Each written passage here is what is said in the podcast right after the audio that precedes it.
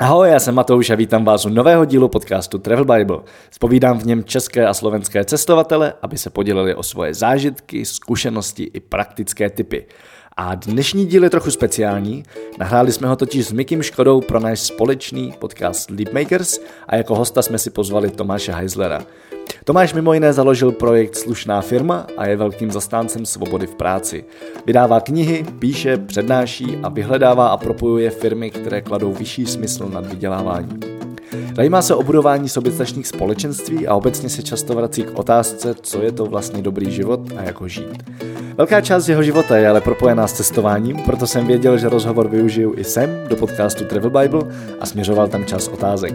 Tomáš třeba poslední dobou rád využívá možnost výměny domů, kdy s celou rodinou vyrazí na několik týdnů třeba do Izraele, zatímco někdo jiný zůstává v jejich domě v Praze. V podcastu uslyšíte i o jeho studiích v Rusku či cestování do Mali, kde má Tomáš kamaráda právě z Vysoký. A jinak v podcastu Leapmakers chcem ukázat, že k úspěchu a štěstí vede spousta různých cest. V rozhovorech s hosty od bezdomovce k miliardáři hledáme odpovědi na základní životní otázky i prakticky využitelné zkušenosti. Na konkrétních případech zajímavých lidí ukazujeme, že ke spokojenému, naplněnému životu vede mnoho cest a je v pohodě jít tou svojí. Odběr si můžete přihlásit u kanálu Rozhovory z Česka od Red Bull CZ. Vím, je to matoucí, ale takhle byste ho v Apple Podcast či na Spotify měli v pohodě najít. Případně koukněte na leapmakers.cz, kde najdete odkazy a jsou tam k rozhovorům i videa.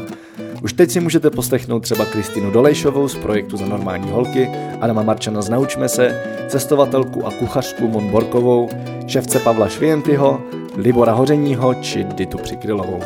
Hledejte buď kanál Rozhovory z Česka, nebo zajděte na leapmakers.cz, psáno anglicky. Pokud vás zajímají běžné díly podcastu Travel Bible, najdete je na travelbible.cz lomeno podcast. A teď už pojďme k rozhovoru. Ahoj, vítám vás u nového dílu podcastu Leapmakers. Já jsem Matouš. Já jsem Miky, čau. A naším dnešním hostem je Tomáš Heisler. Tomáši, čau. Ahoj. Díky, že jsi přišel.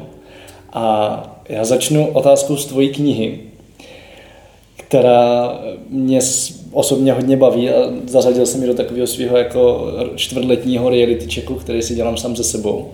A to je, když jsi se naposled naučil něco nového nebo dělal něco poprvé. Bože. Dneska jsem poprvé nes eh, sud v kterým jsme koupili kafe pro naši KPZ. My nakupujeme ve velkým, máme KPZ, eh, kaví, víte, mám říct, komunitou podporované zemědělství, to je taková, takový způsob, jak si zajistit jídlo a jak se dostat k lidem. Eh, je to v, našim, v našem pojetí symbioza asi 40 nebo 45, ani, ty lidi přicházejí, odcházejí, takže já nevím, řekněme 50 rodin z Modřán s pár lidma, který nám prostě dodávají jídlo se sedlákem. Teďka máme kafe tady Fair a Biopraží, nám kousek od vás, tak já jsem přes Prahu od nás z toho jihu metrem a autobusem bez takový jako sud. tak to bylo jako zajímavý si s tím sednout do autobusu. Ale já nevím, furt mně přijde, jakože, že to je takový to, jakože se ten život dá pojmout jako škola a, a to se prostě učíš furt, že jo? To, vy jste na tom pravděpodobně podobně. No, já jsem se tam hnedka na, na druhou startovací. Uh, co tě v poslední době, ideálně třeba v posledních třech dnech, zahřálo u srdce?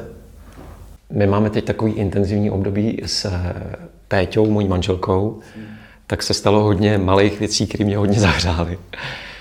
A pak jsme odvezli, eh, protože to točíme o prázdninách, že co je teďka konec července, tak my jsme odvezli děti eh, na tábor eh, do Čelákovic, je to příměstský tábor, takže oni spějí u kamarádů.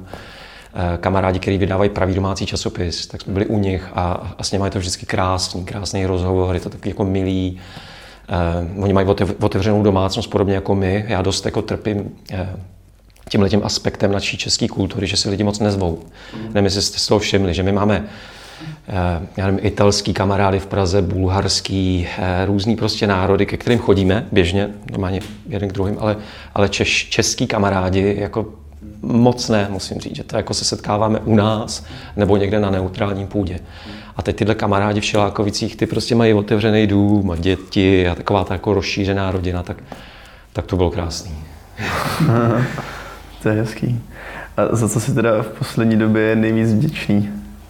Za co jsem nejvíc vděčný? A no asi, to je takový, já jsem trošku že jak si řeším hodně jako věcí, možná, možná o některých věcech přemýšlím až, až jako víc, než, než by bylo zdrávo, tak, eh, tak jak jsem říkal, momentálně jsme v takové jakoby intenzivní fázi s Péťou, tak já jsem vděčný za to, za to partnerství, který s ní mám. My jsme, my jsme se seznámili v roce 1999, takže my eh, příští rok spolu budeme 20 let a, a já ji jako, nechci říct furt miluju, já, já, já mám pocit, že se ji jako učím milovat, že, že mě to v dětství odnaučili.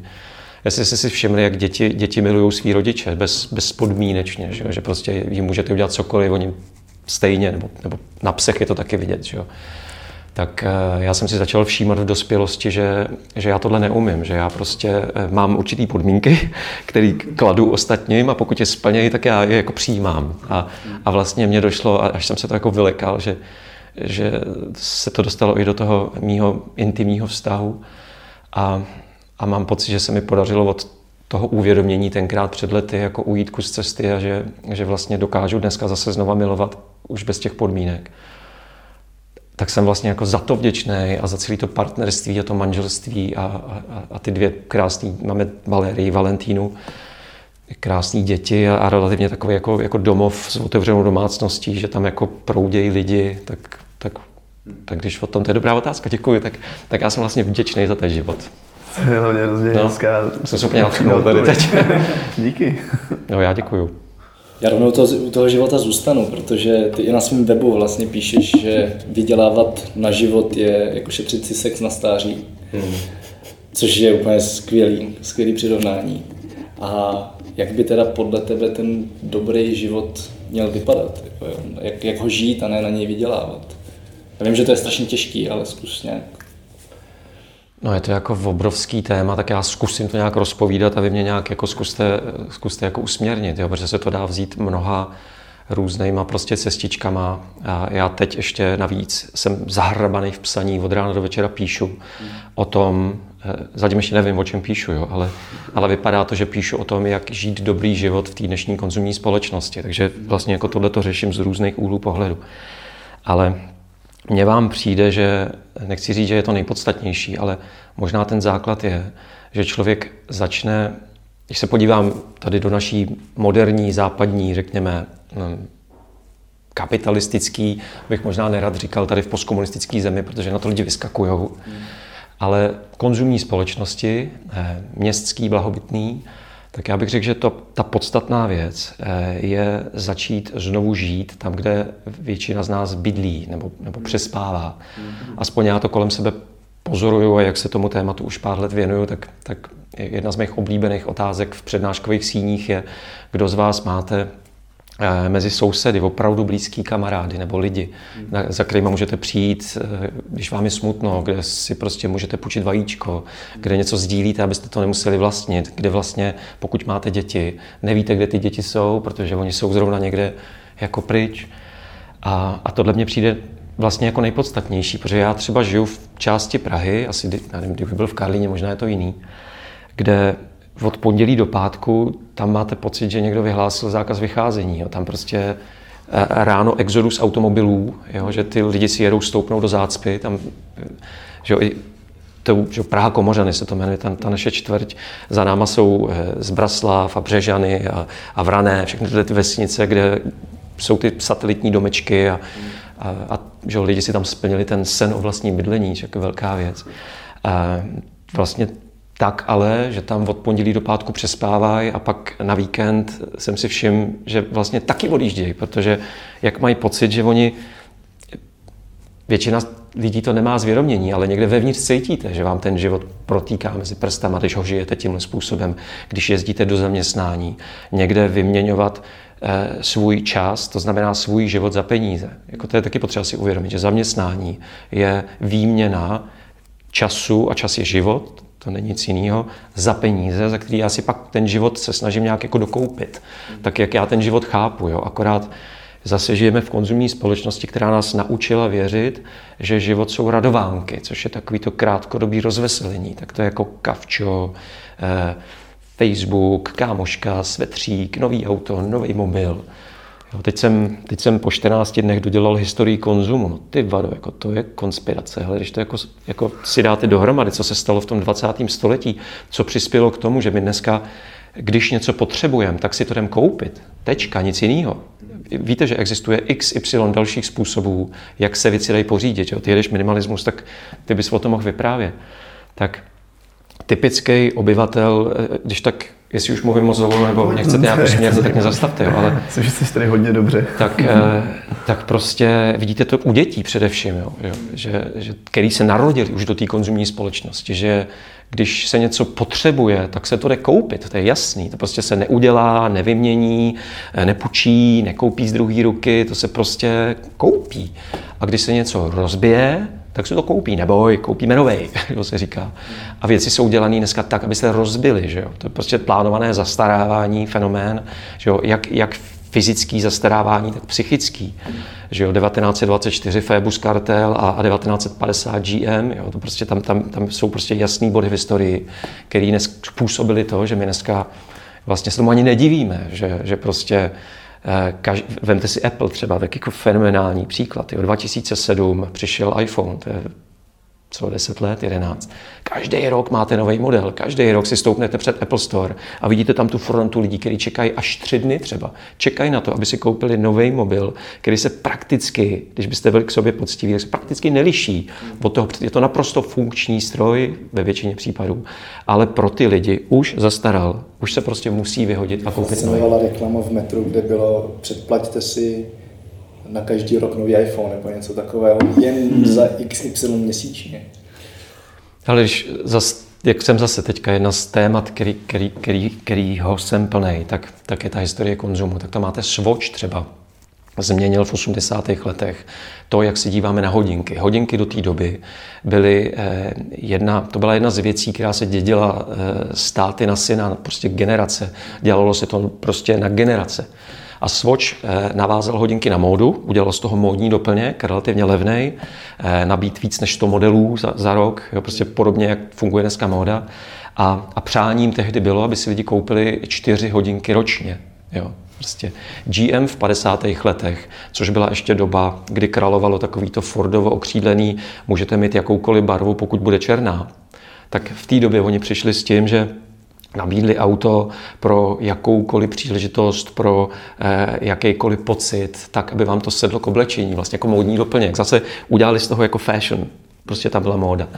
A jejich přání bylo, aby si eh, američani kupovali jedno auto ročně. To prostě jako tak to prostě jako bylo a je v té historii. Podíváte se na IKEA. IKEA byla firma, která změnila nábytek zase. To byl další, další artikl, další, další věc, která se dědila to víte, možná si vzpomenete od babiček, to prostě je po mamince, že jo.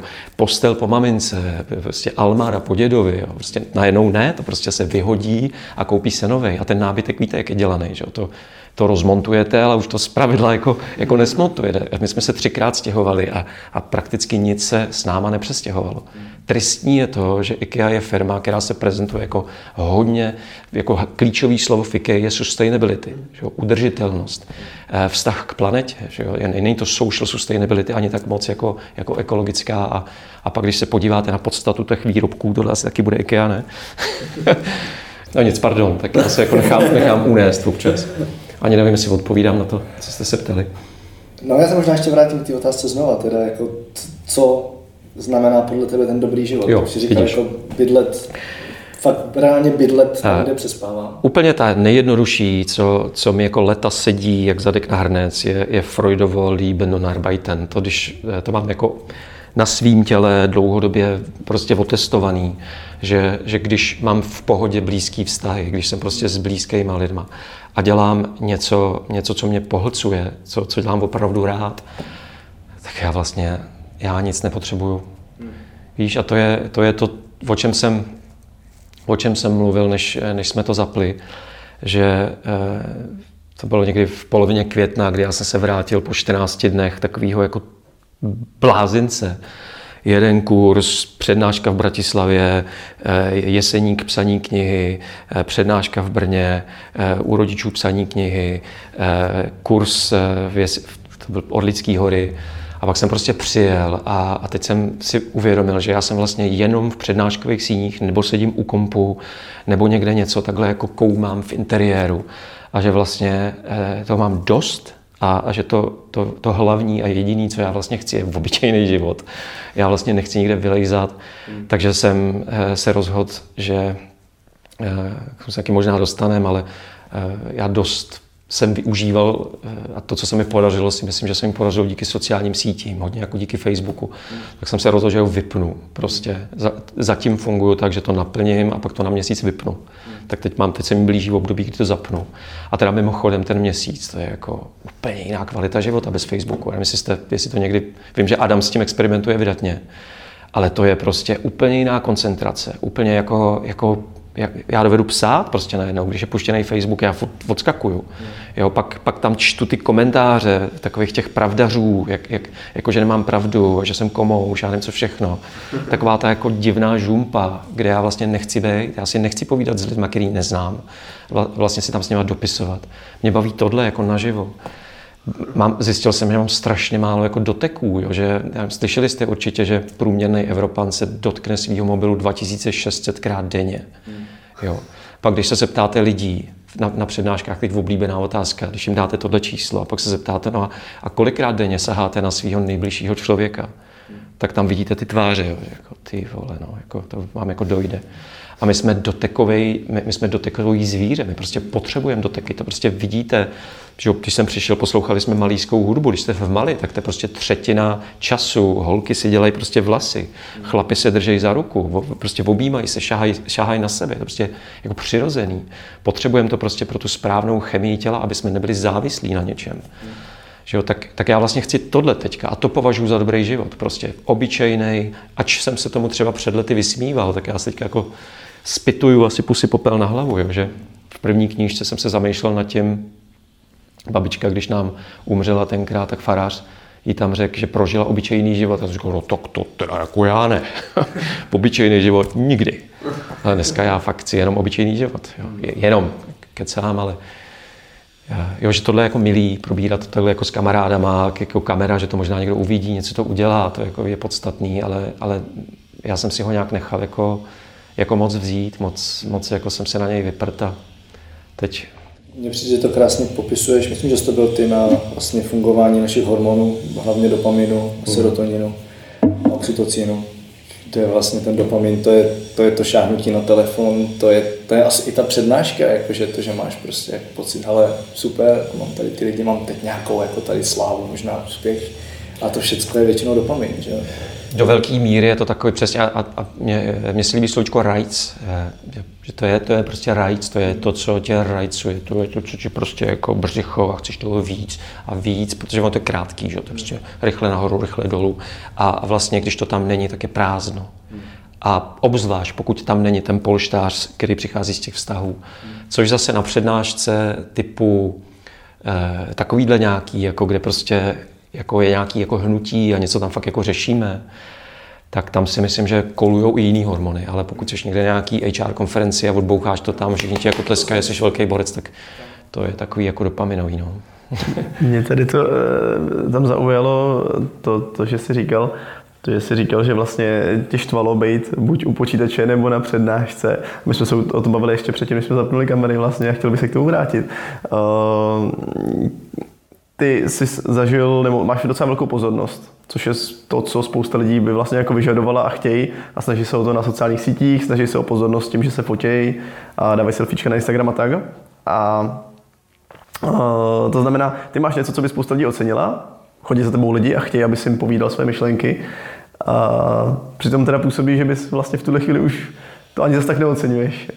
Co to s tebou dělá dneska teda? No protože všechno má, eh, všechno má svoji stinnou stránku, všechno má svoji cenu a ona není vidět. To je právě jako, jako třeba, eh, pokud tohle má být o štěstí, jak jsem říkal, tak tohle je jedna z věcí, kterou zkuste rozkryt třeba, navrhuju. Jo. Protože my žijeme, třeba to vemu odbočkou nebo oklikou. Eh, ten můj africký kamarád Papa říká, hele, mezi Afrikou a jestli nevím, jak jsi daleko v té knížce, jestli to čet, já myslím, že jsem tam tak, taky psal, tak, eh, tak on říká rozdíl mezi Afrikou a Evropou, což je vlastně rozdíl mezi tím naším moderním, západním, hezkým světem naleštěným, kde je všechno vlastně krásný, především ve městech, na pohled. A mezi takovým tím jak to říct, přírodním. Když jste prostě v tom Mali, tak to je jako jiný. To je prostě tam je bordel, je tam práh, je to takový, jo, na mnoha místech jsou tam taky jako samozřejmě naleštěný místa. Ale když se podíváte dovnitř, v té, řekněme teda Africe, a vy jste cestovali hodně, vy to víte, tak je to prostě takový jako skutečnější, je to prostě takový ryzejší, takový jako radostný, je to, není tam tolik ta maska, aspoň já ji tam necítím. Když to tady je to jako krásný, ale vevnitř je tak nějak jako, jako pusto a, a prázdno. A, a to je ta situace, kdy já nevím, co byla ta otázka, připomeň mi to. co s tebou dělá dneska pozornost? Máš ji hodně? No. A proč jsem to vzal tudy, že, že eh, když si pustíte televizi třeba, tak, tak, tak můžete velmi snadno, především když koukáte na nějaké ty hollywoodské věci nebo takový ty navoněný seriály, tak takže ten svět prostě funguje tak, jak je to v tom Hollywoodu. Jo? Že, a že je to nějaký vlastně, a, a to je, je to velmi podvědomí, to prostě vám nedojde. A jsme taky jako i programovaní tou naší kulturou, že ta reklamní masáž, mediální, že prostě je nějaký ideál, eh, něco, co stojí na piedestálu, k čemu já, mý podvědomí mě k tomu strká. Jo? A, a teď eh, ten skutečný život ale funguje jinak. Eh, a, a je to daleko komplikovanější a hlavně, a to je taky jako ještě, ještě jako další složitost do toho vnesu, když ti je 24, tak ten život je úplně o jiným, než když je ti 40, já nevím, kolik mi je, plus, a, a, nebo 65. Jo. Prostě jako život prostě funguje v nějakém jako cyklu, v nějaký spirále, jsou tam nějaké zákonitosti. A pozornost, no, to je taky jako, jo, je to asi fajn, ale, ale já fakt, jako mně přijde, že, že pokud, hm, myslím, že tam musí být nějaká jako báze, musí tam, musí to prostě, musí tam, musí to fungovat s těma, asi je to jako definice toho domova, jo, na tohle já jsem třeba ještě nepřišel, že, že jsou lidi nomádského ražení, třeba jako ty nebo Adam, nevím, jak je to otázka, nevím, kde budeš v 45, uvidíš. Jo. Já měl taky domácký v období, až na mě přišlo eh, s prvním dítětem někdy až díl v 35, tak já jako, jako hrozný jako hlad, eh, chtěl jsem se začít vracet, kam nějak jako někde cítím, jako, jako patřím. A protože jsem vyrostl dost jako na zahradě, tak jsem začal tíhnout, tíhnout k zemi a prostě jako pro mě je důležitý jako, jako hrabat se v zemi třeba, sahat na jídlo. Takže si myslím, že to je dost jako o koncepci domova. No. A myslím si, že je důležité, aby to fungovalo eh, jako v té jako, jako rodina, aby jsme si jako byli blízkí, aby, tam, aby to bylo otevřené, aby jsme na sebe sahali, aby, aby jsme se měli rádi opravdu. A, a pak je to i o koncepci rodiny, jestli to jsou ty eh, dva až čtyři, pět lidí zavřených někde v bytě, což mně přijde, že je, je špatně. Jako to, ta, ta nukleární rodina je to, to je prostě to je něco, co co prostě jako nefunguje. Já už jenom jako když vychováváte děti v tomhle, tak prostě jako, jako je zabíjíte, zabíjíte sebe, prostě potřebujete tři dospělí, abyste je vychovali. A to prostě v modelu, kdy táta vydělává na hypotéku a máma vyplazený jazyk a čeká na tátu, prostě jako nejde. Takže já jsem si ten koncept rodiny třeba rozšířil o blízký sousedy a proto jsme se snažili otevřít dveře, aby, aby prostě to bylo jako zdravější. Tak, tak pokud tohle funguje, tak pak ta pozornost do určitý míry může být fajn. Ale vy asi víte, protože taky vylezete ven, že se můžete dostat do míry, kdy už jako se vám z toho začne točit hlava a už neděláte nic jiného, než jenom odmítáte něco. A, a, a nevím zase, jak vy jste vychovaný. Mně to není příjemný odmítat. Já, já chci, mě vychovali jako hodního kluka, jako jak mě odměňovali za ano, za ne mě trestali.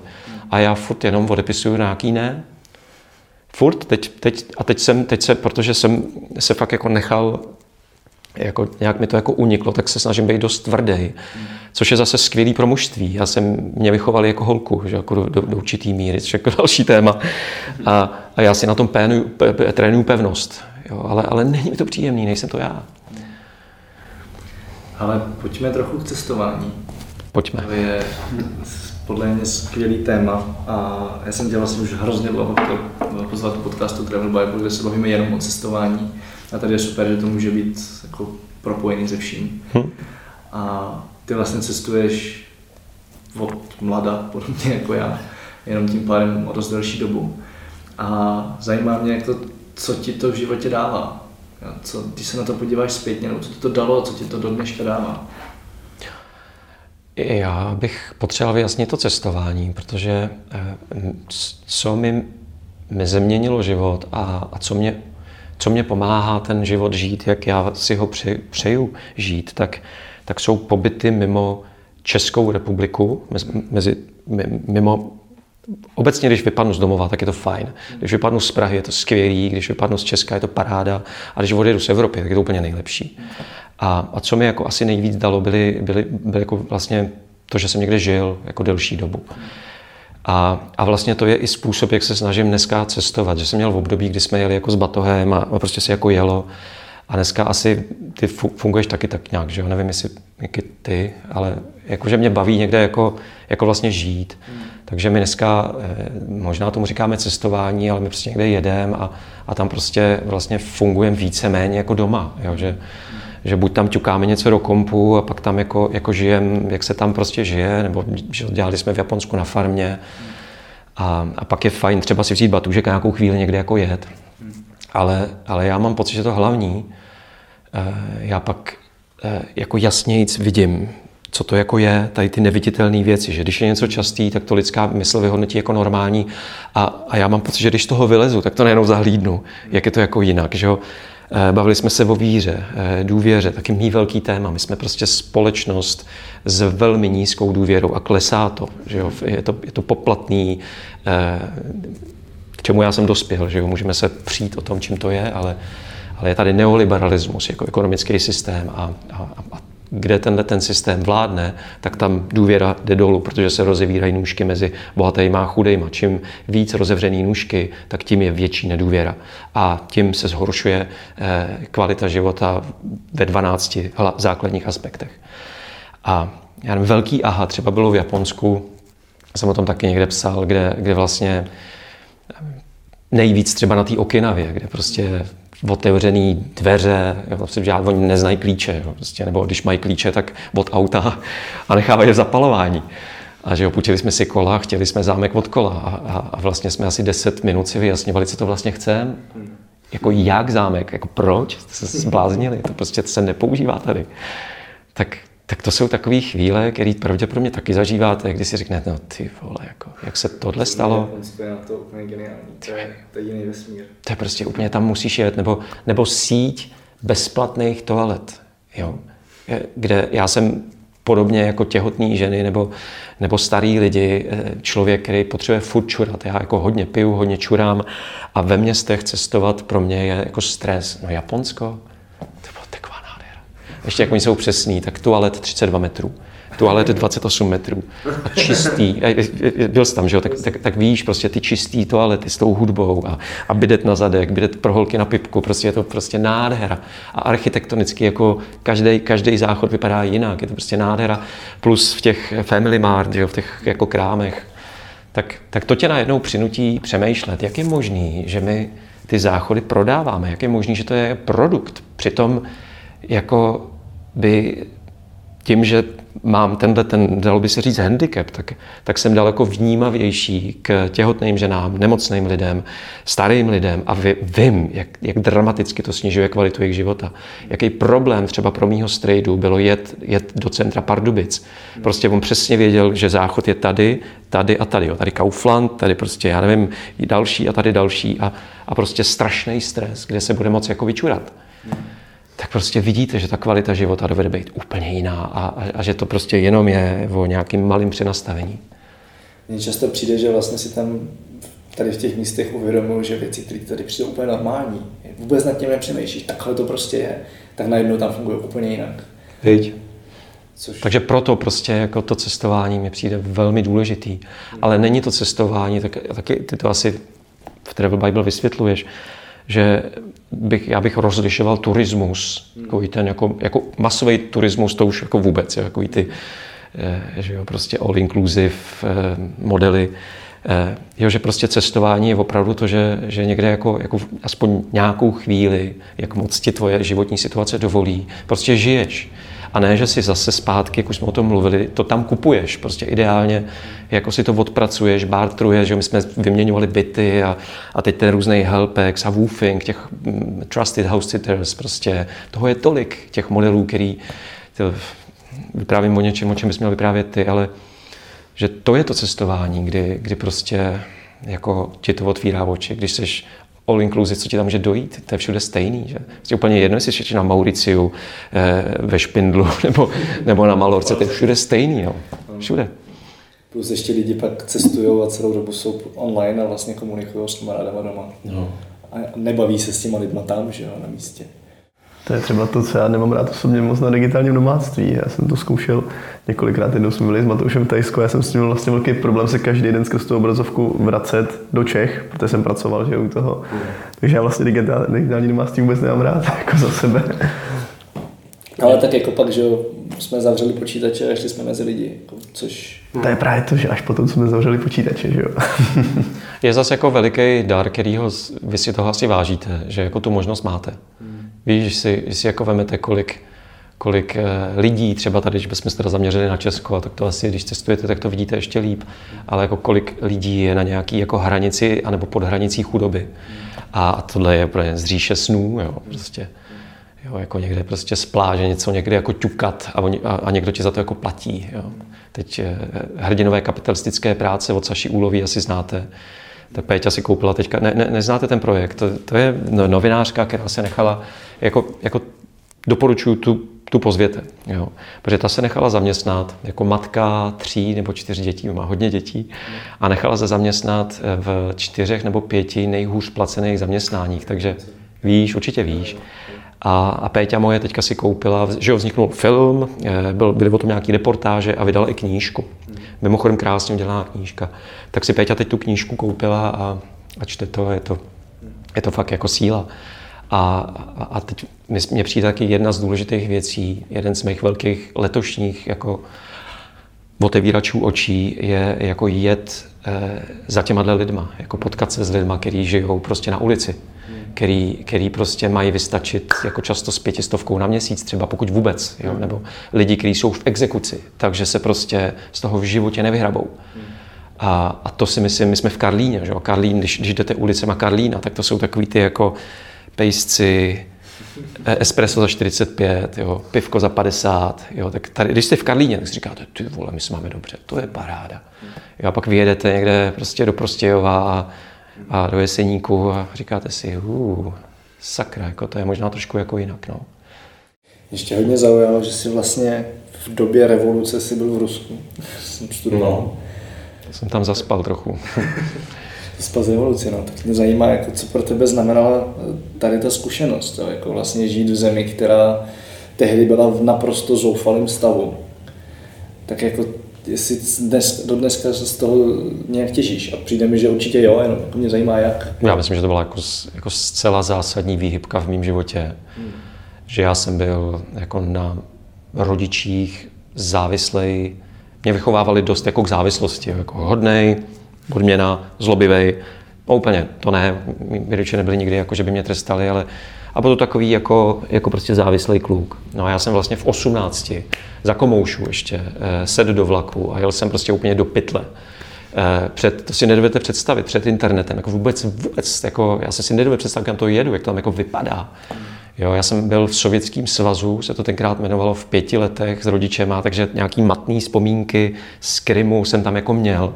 Že to bylo takový jako, jako velký bulváry, velký sochy a všechno takový jako komoušský. A, a teď, jo, já jsem tam měl v době, kdy se to jako rozpadalo, že jo, jako v těch obchodech nic nebylo. E, ještě, ještě vůbec jsem netušil, protože taky jako hezký si porovnat. Jo. Taky, taky myslím, že mě to obrovsky ovlivnilo, ani to možná nedokážu domyslet, že já si tu vysokou školu vlastně nevybral, protože tenkrát jsem si vybrat nemohl. Za komoušů prostě byl úředník a úředník řekl, tak vy pojedete Běloruské sielská chazajské akademie, šup. Prostě nám to vybrali a šoupli nás prostě pět hodin jízdy autem severně od Černobylu. A jednou tam prostě sedíš a, a říkáš si, ty vole, před třema roky to bouchlo, Jo, teď samozřejmě nebyly žádné informace tenkrát, tak jako doufá, že to je asi dobrý, pak vidíš ty spolužáky z jihu Běloruska, který mají oteklou štítnou žlázu a vlastně se pak jako nevrátějí, protože umřeli, no. Tak já mám z dnešního pohledu pocit, že to byl takový iniciační jako rituál, eh, minimálně ten rok, eh, i když oba roky, já jsem byl dva nakonec, jel jsem tam na pět a byli z toho dva, tak já jsem vlastně jako odjel od maminky a, a najednou jsem si musel rozhodovat o tom, co budu jíst. Eh, měl jsem vlastně zařízený to ubytování a to studium, že tam bylo jako jasný, jasný zaměstnání. To bylo jako zaměstnání. Od pondělí do sobot se chodil do školy v sobotu, šestidenní pracovní týden a bylo jasný, kde budu žít a dostával jsem kapesný. Jo, jako stipendium se to jmenovalo vlastně. Takže já, který jsem nebyl na vojně, eh, vyrost jsem tady v kultuře, která nemá žádný iniciační rituály, kde kluci prostě jako kultura prostě uzná tě jako chlapa, to prostě nic takového jsem nezažil. Tak, tak to si myslím, že prostě pro mě to byla ta vojna, že jako to bylo jako peklo, to bylo jako do určitý míry, to bylo fakt, to nebyla sranda. Jestli jsi to čet, tak já to tam jako docela barvitě popisuju v některých aspektech a pak jako, že jo, dostal jsem přes držku jednou v Minsku, dost jako, jako blbě v Moskvě potom ještě jednou, že a teď to bylo jako, jako fakt těžká doba. Plus mi to dalo všechny ty mý mezinárodní kamarády, vlastně, že jo, díky tomu jsem úplně se jako, asi díky tomu jsem se naučil anglicky a francouzsky a najednou jsem jako otevřel svět, o kterým jsem vůbec neměl ponětí. Ještě zase, narodil jsem se do, do Komoušska a to prostě fakt jako ten svět byl maličký tenkrát. Takže asi mi vůbec není rozumět, vy mu ne, podle mě nemůžete rozumět. Ty si vždycky přijdu strašně starý, když to takhle jako popisuju. Jo a ne, jo a ne, já jsem si to třeba zažil v Laosu, kde jako až tam jsem si uvědomil, o čem to celé je, protože já jsem z rodiny, která tím hodně trpěla, on totiž jako děda v 68. nechal vyhlásit do rozhlasu obecního jako ředitel pekárny, že odmítá ruským vojákům vydávat pečivo. A tím pádem samozřejmě jako táta nemohl na vysokou, museli se odstěhovat jinam, prostě přišli o práci, babička tak děda a jako tím pádem jsem prostě vyrůstal v tom, že jsem tady ty historky slyšel, ale pořád jsem to jako nedovedl pochopit celý ten rozsah a asi ho nikdy úplně nepochopím. Ale pak jsem přijel do Laosu a prostě viděl jsem, že celý, celý ten režim stojí na strachu. A jako uvědomil jsem si, že to je to, to je ten obrovský průser, ten největší, to, že vlastně se lidi úplně totálně bojí jeden druhýho a pak jsem se vlastně vrátil a uvědomil jsem si, že to tady pořád strašně je. A to je, jak, jsme, jak mluvíme o té důvěře, že jo? to je jako, to, že tady je tak málo důvěry, je podle mě z velké části důsledkem komunistického režimu. Ty já nevím. Eh, myslím si, že máme zaděláno. To jako stopro. Ten základ tam stopro je. Jo, protože si nikdy nevěděl, kdo jako komu donáší. Jo, I když já jsem zase, já jsem z malého města a když se to otočilo, mě bylo 18, takže co já vím, jako, jo. A, a rodiče jako se snažili být hodní a nějak jako chodili tam prostě do továrny, je, nikoho jako nikde jako nerušili. Takže já jsem jako nezažil tohle, jako že by eh, a děda komunista, že jo, jeden a z druhé strany ty byly jako vlastně jako hodný. Takže já nebyl nikdy konfrontovaný, ale vidím toho strachu v té dnešní společnosti, Eh, ať už jako latentního nebo takového toho jako skutečného, jako to je, já, já vám nevím, no, jako přijde mi, víš co, pokud máš takový ten, že jako nevíš, kdy přijde exekutor, jako pět milionů exekucí v desetimilionovém státě, no ty vado, jako tak, kdo by se tohodle nebál, víš? Pokud žiješ teda v Karlíně a máš, věříš takovému tomu, jako že lidi se rozdělují na ty, na ty šikovný a chytrý a pak na ty jako hloupý debily, tak pak asi strach nemáš, ale Nevím, no. Tohle je jako velký téma, čím ono to vlastně je. Hmm. Jako určitě to není jediná příčina, ale jenom vidím to, vidím to i jako fakt přejedeš hranice do západního Německa dnešního a vidíš tam tady ten rozdíl, jako to, že se na tebe lidi vůbec nekoukají. V tom Laosu fakt jako, tam byli naprosto úžasní lidi, já jsem tam byl v hmm. horách. Ale ten první moment, tak fakt bylo vidět, v očích jim bylo vidět, že se bojí. Hmm. A tohle pořád občas vidím v Čechách. Přijdeš k někomu na ulici, chci se na cestu. Hmm. Oni se bojí. To jo, to jo. To jako... No, mně přijde jedna mal, malinká vsuvka, snad malinká, ale přijde mi důležitý. Eh, tady jako já dost v naší postkomunistické zemi trpím jednou iluzí a to je to, že eh, aspoň v mý sociální bublině mám dojem, že lidi mají pocit, že existuje komunismus a kapitalismus. Tečka, tečka, nic víc. A že tohle porazilo tohle a že super a konečně to máme. A není to tak, jako existuje mnoho jiných eh, třeba až utopií, jo, ale, ale systémů, jak uspořádat lidskou společnost a ani jedna ne, neumožňuje dobrý život, tak jak si ho definoval Aristoteles a jak já ho chápu. Jo, že, že třeba v tom komunismu ten malý život eh, fungoval, dovoluji si tvrdit, daleko líp než v tom kapitalismu, eh, poněvadž tam nebyl ten existenční strach. Všichni měli prd, nikdo si nezáviděl a domovy, třeba ta čtvrť, kde bydlím já teďka, tak to se stavilo tak, že se vyšvihly ty paneláčky, vždycky se tam vyšvihla nějaká sámoška, nějaký kulturák, nějaký zdravotní středisko, školka, škola a bylo. A dalo se žít tam, kde člověk bydlel a, a dělala se spousta věcí spolu. Brigády se vyhlašovaly, spousta věcí byla nařízených, jak říkat, je zase nějaká brigáda do pytle. Jo. Ale když si vezmete dneska, tak jak se staví? Developer naběhne na louku a aby ji vytěžil, tak tam naseká králikárny. A nebude přeci stavět sámošky, nebo kulturáky, nebo klubovny, nebo školy, školky. Na tom nikdo nevydělá. Že jo? A co to je pak za život, když tam teda nic nemáte a za vším musíte odjíždět?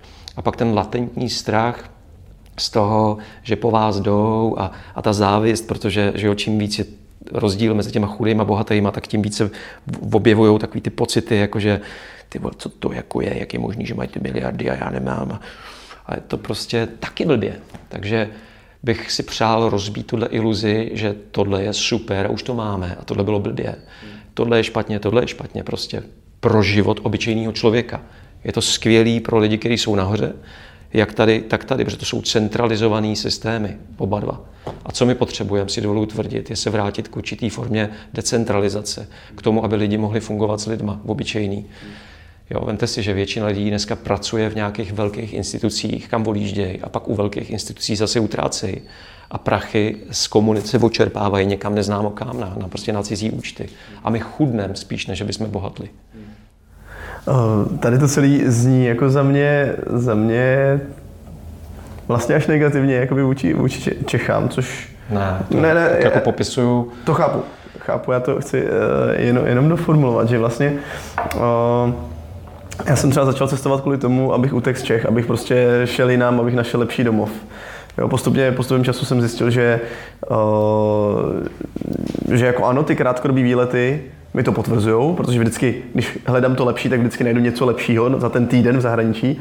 No a pak, eh, když jsem tam začal trávit delší čas, tak jsem zjistil, že, že asi ne, že se mi tady žije vlastně nejlíp a že je to tady fakt jako pecka, asi top na světě a že i kdyby tady bylo pár horších věcí než jinde, což jako samozřejmě je, tak ale mě osobně se tady prostě žije dobře. A, tak možná by mě zajímal tvůj náhled na to, uh, Vidím tady spoustu věcí, co můžeme změnit, to asi vidíme všichni, že tady je spousta, máme asi velký potenciál, spoustu věcí se toho dá upravit, změnit, říct lidem. Co teda podle tebe děláme jako Češi teda už teď dobře, nebo co jako máme dobrýho tady doma? Pokud se bavíme o celé společnosti české vlastně, protože teďka mluvíme o celé české společnosti, mi přijde. Cool. Já vlastně jako moc nechápu, co to je Češi. Protože mám pocit, že karlínský Čech má daleko blíž k manhattanskému Američanovi, než, eh, jo, že víte co, co myslím, že je to dost jako fragmentovaný, je rozdělený, mluví se o tom, takže já nevím, ale v té kultuře, že tím, jak se tady člověk narodí, tak spousta věcí, že já jsem měl, jako, jestli jste to taky zkusili, jako, jako pár zahraničních přítelkyň a nám to zpravidla začalo vrzat v momentě, kdy jsme zjistili, že jsme se nekoukali na stejné večerníčky, že, že vlastně tam není ten základ. Takže je tady hromada věcí, které jako, jako já mám rád. Mám rád tu hospodskou kulturu, mám rád takovou tu, jako, že my jsme takový hodný. Jako mám pocit, že, že to není jako na Balkáně, že, že prostě jako že tam je to, že jo, zase tam je to takový jako surový, rizí, eh, šahací, eh, mačo trochu, ale jako když někoho naprdneš, tak prostě se to tam jde rozstřílet, že jo, jugoslávská válka, to, tohle já si nedovedu představit, že by se u nás stalo. Hmm. Že jsme takový jako, někdy tomu říkáme jako při zdi pokakaný, když to chceme říct negativně, ale je to jako hezký rys, takový, jako že se můžeme jako spolehnout, že tě tady nikdo neodrovná, jo, relativně. Jo, když zase jako pak pozoruju, že když bych se na to podíval z té temnější stránky, tak pak vidím tu jako temnou stránku na Facebooku nebo za volantem, kde, kde prostě děláme ramena na sebe, že jo? Jak, jak prostě si nedovedeme ty věci říct na férovku. Mm. Jak máme ten strach z toho říct ty věci, jak to opravdu cítíme, tak to pak jako boucháme do sebe, jo? že prostě i, jako já se občas divím, co, jako i, i mý, jako momentálně třeba manžel eh, dobrý kamarádky eh, mý péti, prostě co mi tam jako sype na tom Facebooku, říkám, ty vole, to prostě, jako až se uvidíme, tak bude mi tohle taky říkat, nebo no, a nevím, tak jako donedávna jsem si myslel, že jsme jako v příjemným klimatickém pásu, vzhledem k tomu, jak se otepluje planeta, teď jako trochu nevím s tím suchem. Hlavně teď, jak tady sedíme. no, jakože Nevím, ale zase, jak říkám, já, já se trochu zasekávám na tom jako Češi, jo, že, že já ten, ten jako nacionalismus, eh, který mi z tohohle toho jako zní, mi přijde jako překonaný, že, že spíš já vidím jako lidi, který dostali život darem. My jsme si ho nemuseli koupit, já si to uvědomujete, že žijeme ve společnosti, která nás učí věřit, že se, když něco potřebuješ, tak se to kupuje. Život jsme dostali darem.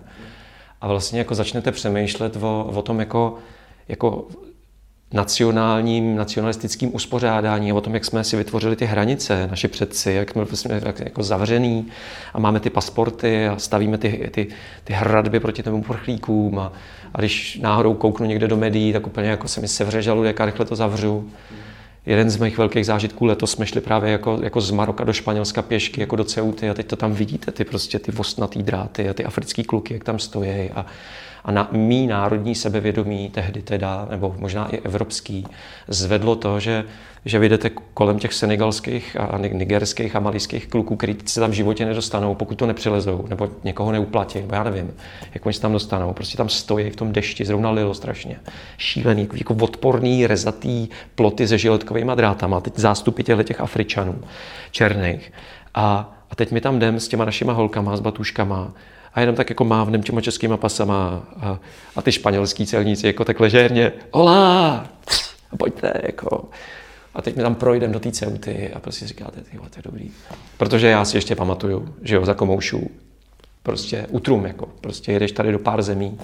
Nebo v roce 2001, když jsme jeli ze San Diego do, do Chile, tak prostě v každé zemi my jsme museli vyhledat eh, zastupitelský úřad další země a teď tam prosit o, o víza že jo, a že to byly občas scény, kdy nám prostě výzum nechtěli dát, protože jsme neměli letenku nebo lístek z té země. Že jo, Panama, Peru jsme se málem nedostali. 2001, teď 2018 a s naším pasem se dostanete do 150 plus zemí. To je prostě mega tohle. Je to prostě super. To, že jsme součástí Evropské unie, je naprostý mega. To, že já dokážu sednout do auta, posadit tam africký dítě a jet z Prahy do Piranu bez toho, že by nás někdo zastavil tři roky na zpátek, dneska už nás stavějí zase, tak je prostě, to je prostě zázrak, není? Jo, nebo, nebo prostě, jako je to fakt blahobytný, je to prostě, to víte.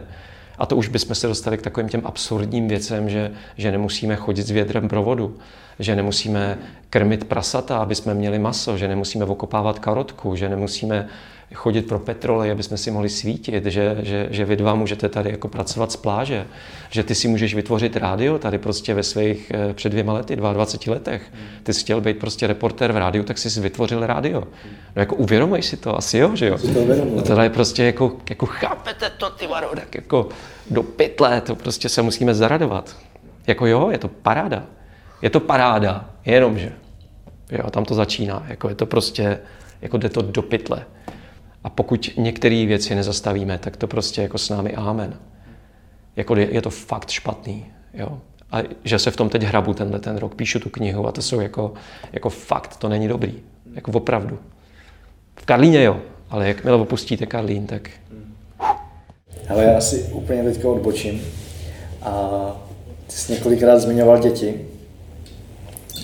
Zajímá, jakým způsobem vlastně asi v momentě, kdy přišla na svět to první, nebo nevím, jako průběžně, jakým způsobem mění tvůj pohled na svět. Jo, ať už při cestování, tak obecně.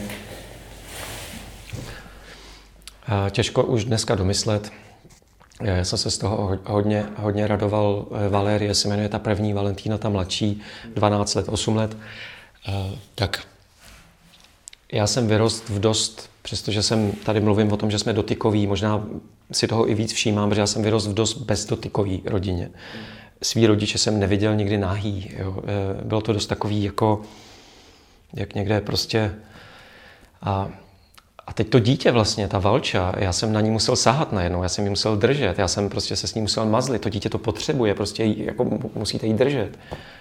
A já mám pocit, že že, že ona dramaticky jako by uspíšila moji, moji cestu jako k sobě, kterou já už, už jsem to nějak jako díky nějakým jako karambolům životním, tak jsem už na té cestě nějak byl, ale to dítě to strašně zrychlilo.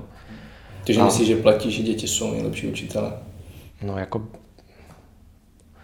tak já nevím, tak asi rakovina je možná lepší pro někoho, že to trochu přeženu. Hmm jo, nebo různý, prostě, když tě opustí, eh, opustí partner, nebo, nebo naboříš autem, skoro umřeš, to jsou jako dobré školy, jo, když to neslyšíš, protože ono tělo zpravidla řve, že jo, tělo ti to říká, ale ty děti, to je jako, já si to nedovedu představit, možná, možná bych si přál jich víc, ale žijeme v době, kdy to nějak jako, nebo mě to nějak jako nešlo, přál, přál bych si je možná dneska i dřív, jako dřív a víc, ale je to taková nádhera. Jo, v té blízkosti, v té schopnosti milovat, v té prostě, ty, ty, vidíte tu ryzost, jako vidíte i sebe a, a znova si vlastně prožijete to dětství, protože ty rodiče za váma chodí a říkají, je, to je jak ty, to dělal taky. A tě, aha, opravdu, jo. A, takže doporučuji, čtyři z pěti doporučují, ale ne, pět z pěti. Pojďme trochu k tvojí práci. Ty mimo jiné pomáháš nějakým způsobem šířit myšlenky svobody v práci a myšlenky svobodných firm což je třeba pro mě obecně dlouhodobě veliký téma.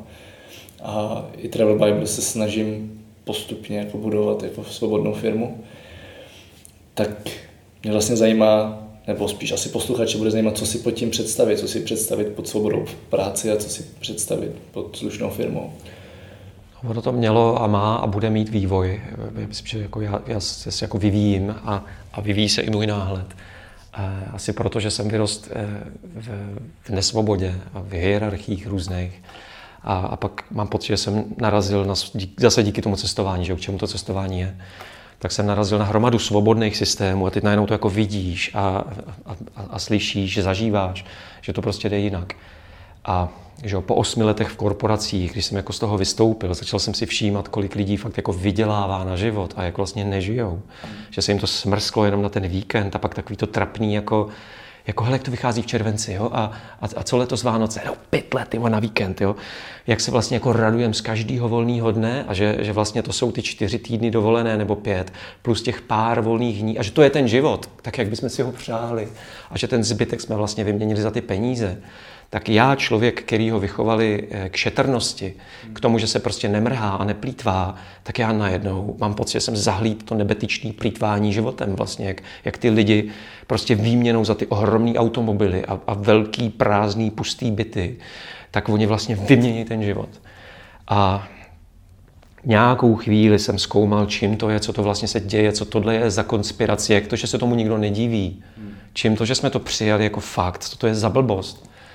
A narazil jsem na, na, na, na to, že, že vlastně jako podstatou je nedostatek svobody spolu rozhodovat, že prostě my jako vyměníme tuto tu svoji kompetenci za, za nějaký ten blahobyt, že jo, ten, tu zlatou klec. A, a vznikla prostě svoboda v práci, jako hnutí za, za, za, za, za to, aby jsme prostě mohli víc žít při té práci. Jo ať si to budeme vykládat jako vy, který pracujete z pláže, nebo, nebo že může někdo prostě pečovat o děti, ta forma už je pak jako jiná. A, a tak to začalo. Ale pak to e, mělo zajímavý vývoj. E, já myslím, že jako velký milník byl ten, že, že jsem prostě otrávil svý děti tím, že jsem je nastěhoval do bytu, kde, kde byly čerstvé podlahy s formaldehydem, z firmy Bauhaus lepený nábytek z firmy IKEA a, a vlastně jsme pak zjistili, že to nebyla zodpovědnost těch korporací, ale naše, protože jsme jenom nějak málo otvírali okna eh, v zimě, kdy bylo zrovna minus 15. A, a proto se nám ty děti otrávily a, a, a byly nemocní. A mně došlo, že svoboda v práci, pokud si ji teda pojmeme, tak jak si ji většina lidí v postkomunistickém prostoru pojala, to znamená, teď jsme byli v nesvobodě a teď teda můžeme jako být svobodní. Takže jsme ji pojali vlastně, jako to pojímá většina kuřáků, jakože já si budu kouřit a já chci teda svobodu kouření a vy, pokud vám to vadí, běžte si odsednout. Je to vlastně jako jedno, já chci kouřit. Tak to je naše pojetí svobody, takový to český. Japonci to mají jinak, Australani to mají jinak, Švýcaři to mají jinak. My jsme v tom postkomunistickém prostoru takhle na tom. Svobodu podnikání chci, že jo? A to, že to je nějak jako toxický, říkáte, to je jedno, ale to si jako obstarejte, je to legislativně správně, pokud s tím máte problém, běžte si to nějak jako někde stěžovat. A začal jsem se tomu věnovat. Eh, začal jsem přemýšlet, čím to jako je a, a, a jestli existují firmy, které přebírají zodpovědnost teda za důsledky svého podnikání. Ať už je to důsledek na lidský zdraví, anebo na prostě zničený planetě, což je dneska normální. Říkal jsem o externality, že se škody prostě nedostanou do účetnictví, nejde, nejde to za těma firmama, že jo. Typicky aerolinky prostě zničí planetu a vlastně jako, jako v ceně lísku to není, že jo. A Další milník byla asi eh, Patagonia, zodpovědná firma, narazil jsem na Patagonii najednou. Let My People Go Surfing jsem si přečetl od Ivona Šujnárda. Najednou jsem narazil na firmu, která byla fascinu, fascinujícím způsobem svobodná, že lidi si tam prostě můžou surfovat, kdy chtějí, takže přesně to, co, co mě sedělo, co se mi líbilo, ale zároveň ta firma existuje proto, aby eh, tím, co prodají, což má být super kvalitní, tak upozorňují na to, že planeta je v pytli a ukazují, co by se s tím dalo dělat. A vlastně se mi otevřel eh, svět eh, zodpovědných firm, až jsem se dostal k přívlasku slušný, slušnost, protože mně přijde, že je to celý o elementární slušnosti, kdy ty pochopíš, Eh, co říkal Bajajův koník, je takový můj oblíbený guru, jo? tak Bajajův koník říkal, štěstí je, já nevím přesně, jak to bylo, jo? Ale, ale štěstí je eh, tvoje radost, která nepůsobí neštěstí druhých. Eh, pokud myslíš jen na sebe, tak to je rizí sobectví. To je koncept naší postkomunistické svobody tady. Je sobectví, to není svoboda. To není svoboda, protože jsme společenský druh a pokud bychom si každý dělali, co chceme, no tak si dáme přes držku nakonec. Že? To prostě jako nedáme, že pokud jeden chce dávat facky, pokud jeden chce šlapat na kuří voka, pokud jeden chce hulit, pokud jeden chce řvát a další chce ticho, to prostě nejde. My se musíme nějak shodnout. Někde musíme najít tu správnou míru. A, a já pozoruju, eh, jak těžce ji tady hledáme. Že? 2018, hledáme ji tady od roku 90. Jen jak to dlouho trvá. A, a stále mám pocit, že ten převažující názor v naší společnosti je, že svoboda je prostě sobectví. Jo? To je prostě, že ty si hlídáš svoje a já si hlídám svoje. Jo, je to otázka neoliberalismu, že vlastně celý západní svět, jako Amerika, to prošlápla. Tak, tak tam je to vlastně jako v tom, je, víte, ne, je to potřeba vysvětlovat, jako extrémní forma kapitalismu, kde si vlastně každý jedeme na svý triko. Jo. Tak eh, takže tak. Já bych se dostal rád ještě k té uh, vlastně k pra- pragmatické stránce tvého života. Ty jsi 8 let právě pracoval v korporátech, tuším jako marketák, že jo? A uh, jak bys teďka svůj současný život popsal z pohledu někoho, kdo žije teda obyčejný život nebo obvyklý život, možná nějakého typického marketáka. Mě by zajímalo totiž uh, z pohledu někoho, kdo třeba i poslouchá ten podcast, někdo, někoho, kdo i z tvého pohledu žije obyčejný život, průměrný život, nebo jak to říct. Uh, tak jak bys teďka popsal svůj život, čím si vyděláváš a, a uh, čím vlastně žiješ? Čím si vydělávám a žiju, mi pak připomeň, ale jen musím zareagovat na ten obyčejný život. Mm. Já když používám tenhle termín, tak já mluvím, pro mě obyčejný život je takový to, eh, kde nemáš nějaký dramatický profesní ambice, kde prostě seš s těma svýma blízkýma lidma a děláš takový ty malé věci. Třeba v mém případě je to ta zahrádka a zavařování. Teď je léto, tak se zavařuje a vaří se a, a, a chodí kámoši a rodina. Je to takový prostě, jo, tak tohle je prostě obyčejný život pro mě. Pokud slyším, že bych se na sebe měl podívat z pohledu člověka, který eh, je zaměstnaný v korporaci v marketingovém oddělení, jako jsem byl já, byl já, tak tomu já bych říkal třeba většinový život, nebo, jo, nebo japík možná, že jo, young urban professional, který typicky takový ten, jak se o tom tady bavíme, že teda, jak jsem to i já vlastně dělal, že jo, možná já se o to víc tomu divím, že Možná cítím i nějakou jako trochu, ještě, myslím, že to mám zpracovaný, ale že cítím nějakou jako lítost, že jsem tomu musel dát tak dlouho, než mi to došlo, jo, tomu vydělávání na život. Já jsem v tom taky jel. A dost jsem si, mám pocit, jako zničil jako i zdraví a to.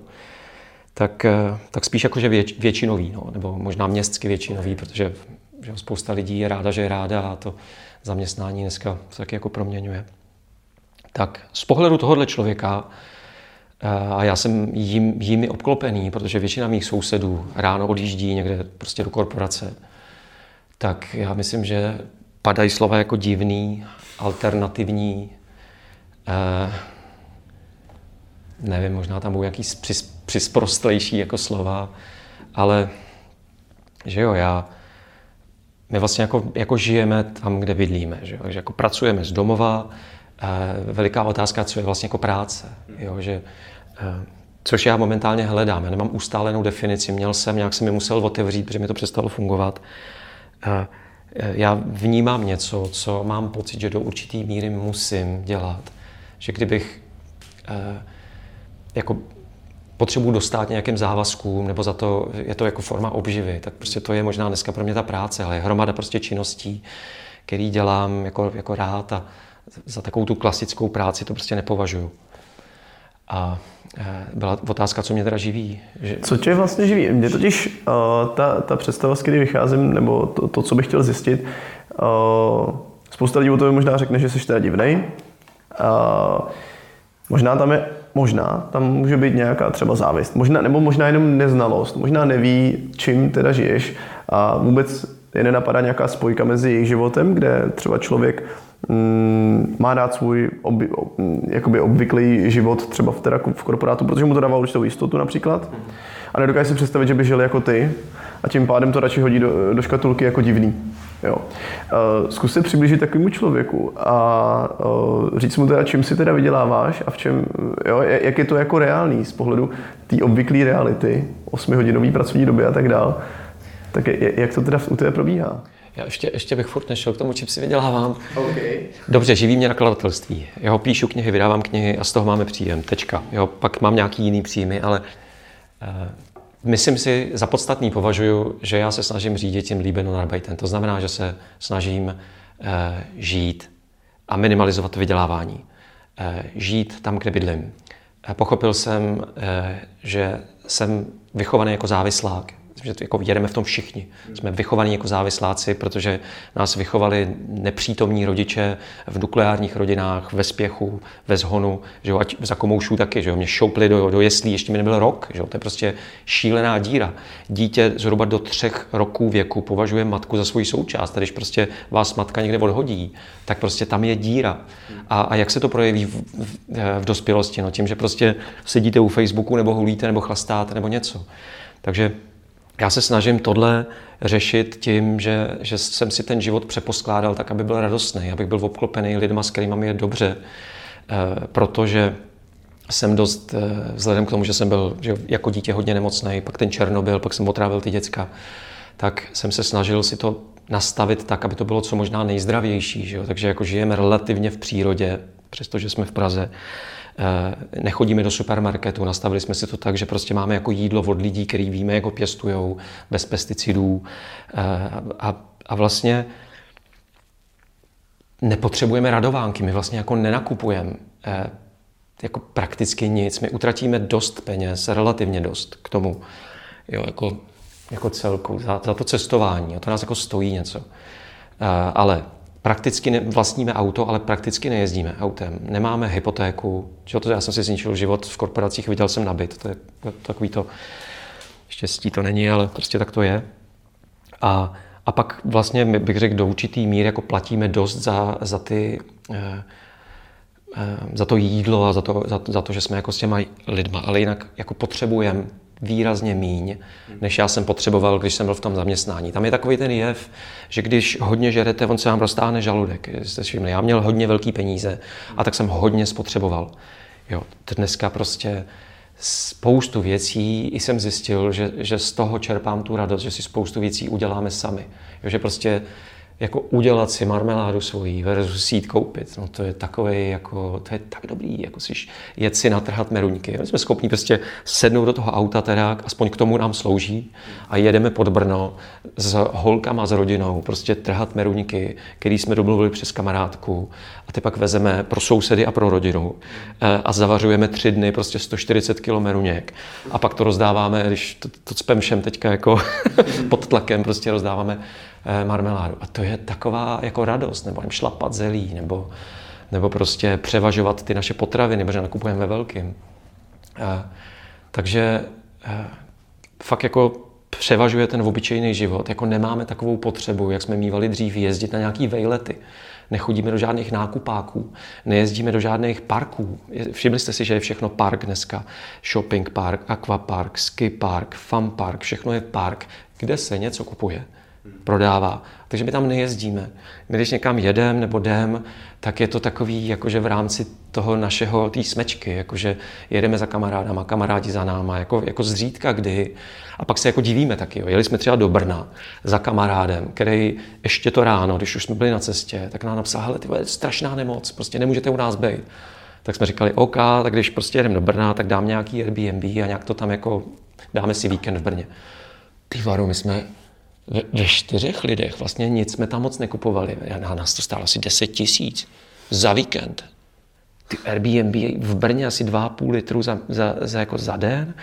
Tady restaurace, tamhle kavčo, strašně, živé, her, eh, strašně drahý život ve městě. My jste si všimli, jakože pokud je člověk ve městě, tak to je fakt jako tady kavčo, tamhle nějaká blbost, tamhle prostě děti furt něco chtějí. Takže, takže já, já to dost vidím, Eh, na té stránce, že se dost jako baví, baví lidi o tom, že eh, buď zabereš a vyděláš, anebo můžeš ušetřit. Tak my jsme to vzali dost tou stranou, jako kde se dají ty náklady osekat, aby jsme nebyli tolik v tlaku na to vydělávání. A to mi teda jako dost sedí, tohle ten, tenhle ten model. Že místo nakupování já najednou vidím všechny ty další cesty. Že zase eh, klekla nám teď sekačka, kterou já jsem měl starou od Strady, kterou sdílíme se sousedama tak jsme si řekli, eh, byl jsem zvědav, co na to řeknou teda, ale sami navrhli, hele, to, to, to, to koupíme a podělíme se. No tak máme zase sekačku na, na všechny, místo toho, abych, což je jako u debilů, my máme takový 100 metrový předzahrádky a kdyby tam měla být sekačka, sekačka, sekačka, trampolína, trampolína, trampolína, jak je to teďka, tak, tak by to bylo jako úplně špatně. No tak uh, já jsem, vám, jsem vás varoval, že já mám rozkvětlený. V pohodě. Jako... A mám, mám tam možná jednu rychlou doplňující uh, otázku, protože tvoje děti, uh, takhle nechybí jim to, ty parky a ty zábava. Mě je tak docela jako... Hry. Což je, což je zase jako ještě, ještě úplně téma, si mi teďka otevřel, jsou mobily. eh, jo, že mobily, že to je, to je velký, jako tím jako trpím. Eh, nevím, jestli jste narazili na, na Captology, termín. Computers as Persuasive Technologies eh, je obor, který se studuje na Stanfordu. Eh, studuje se tam, jak technologie udělat, jak se přes technologie ještě víc dostat k lidem, aby to ještě víc používali. Jinými slovy, aby jsme byli ještě víc závislí. Absolventi z toho oboru jdou pak dělat do Facebooku, do Google, eh, do Apple, do těchto těch technologických firm. A vlastně zjišťujete, že ty algoritmy, nebo vůbec všechno, je tam dělaný tak, abyste se jako od toho nemohli utrhnout, nebo odtrhnout. Eh, proč 2600 krát denně, že jo? Proč asi? Jako proč prostě někde jdete a vidíte, jak do toho všichni čumějí. A teď, když víte děti, tak děti jsou naprosto bezbraný a je to prostě fakt láhev bourbonu. Novodobá láhev bourbonu prostě naprosto legálně rozdávaná dětem, kde nám ta technologie, kde, kde to naše porozumění technologii je prostě 15 let behind, jako úplně jako špatně, my tomu vůbec nerozumíme. A, a teď, jak já jsem rodič že dvou dětí ve škole, že jako relativně, jako, tak vím, jak jsme všichni bezradní. Jak vlastně si vůbec nevíme, co s tím. Jak, jak ten fenomén závislosti na mobilech a na těch různých sociálních sítích u dětí je prostě opravdu nemoc. A teď nevím, čím to je, ještě jsem na to nepřišel, ale mý děti to nepožadují. Mobily. Trošku jsme si zničili život. Tenhle, tenhle ten rok udělali jsme experiment, že jsme pořídili iPod, takový ten touch, eh, kde to máte vlastně jako iPhone bez telefonu. Takže když jsou na Wi-Fi, tak tam mají všechny ty srágory. A, a oni se strašně nadchli, holčičky, na muzikály se to jmenuje, nějaký jako YouTube pro holčičky. Točí nějaký videa tam a, a různě se tam lajkuje, srdíčka a, a kolik máš followerů, prostě stejná, stejný hrůzy. Jo. A, a úplně vidíte, jak, jak vlastně jako nemůžou kolem toho projít. Protože kdo to tam volejkoval, jo, srdíčka tam jako... Takže my jsme najednou museli začít zužovat ten prostor a dávat jako, a zase další jako atak na mý mužství, kde jsem jako fakt musel, já jsem v životě nebyl takhle pevný a tvrdý, jako jsem musel být u toho. A strašně nepříjemný. Už jsem se jako dostal do stavu, že jsem říkal, já, já s tím půjdu, pokud, pokud se něco nestane, tak já s tím půjdu švihnout ven vozeď a prostě je mi to všechno jedno. Nezlobte se na mě, ale já si nenechám rozbít naši rodinu, protože nám to opravdu rozbíjí rodinu. Jo, a, a teď ty děti jako se otřesou, chvilku jsou jako v pytli, úplně jako vidíte i, úplně jak, jak jim to roztáčí hlavu, jako agresivita, všechno jako úplně jako znaky té závislosti. Jo, prostě. Víte, základní rada pro alkoholika je, že flaška nesmí být doma. To je prostě základ. A když je doma, přestože jsou pevné hranice, jak se s tím Adam hraje, že Adam má ten freedom a prostě ví, že Facebooka má jenom v jednu odpoledne na půl hoďky. Tak tak prostě to je, to je jako šílený. Nicméně my je, vyro, my, my je prostě vychováváme v tomhle, že prostě jako, a dost o tom jako mluvím s něma, jo. A, a i mě teďka překvapilo, že ta Valča starší, jako jedeme teďka v autě od rodičů a ona říká, hele, taky zajímavý billboard, ne? Auto za 299 tisíc. Že oni tím říkají, že to je za 200, ne za 300, že to je tam nějaký zase trik v tom. Tak si říkám, dobrý. a, a i jako my třeba občas polevíme, ale my jdeme do, do restaurace, eh, jakože v Čechách chodíme minimálně, ale na cestách furt. A, a my si třeba dáme kavčo s Péťou, ale jim nic nekoupíme. Protože Coca-Coly nepijem, Fanty nepijem a pokud tam není nic jako, že jo, pokud chceš někde v Maroku, tak jo, ale tady jako, co tam chceš, to, jsou, to je všechno jako chemo. Jmenuje se to juice, ale není to juice. Jo, to není juice. A tak my říkáme, holky, dejte si vodu, jako, tak jim prostě dáme vodu. Normálně z flašky jim dáme vodu, já to prostě podporovat nebudu. A oni jsou prostě v, tom, v tomhle jako vychovaní a zvyklí a vysvětlujeme, proč to tak je. Takže ten tlak jako, jako nemáme. Uvidíme, jak to bude, že jo, jen tři, jo, 12, 8, jsme na nějaké cestě, 12 táhne na 13, má pubertu, je to prostě jako zajímavý.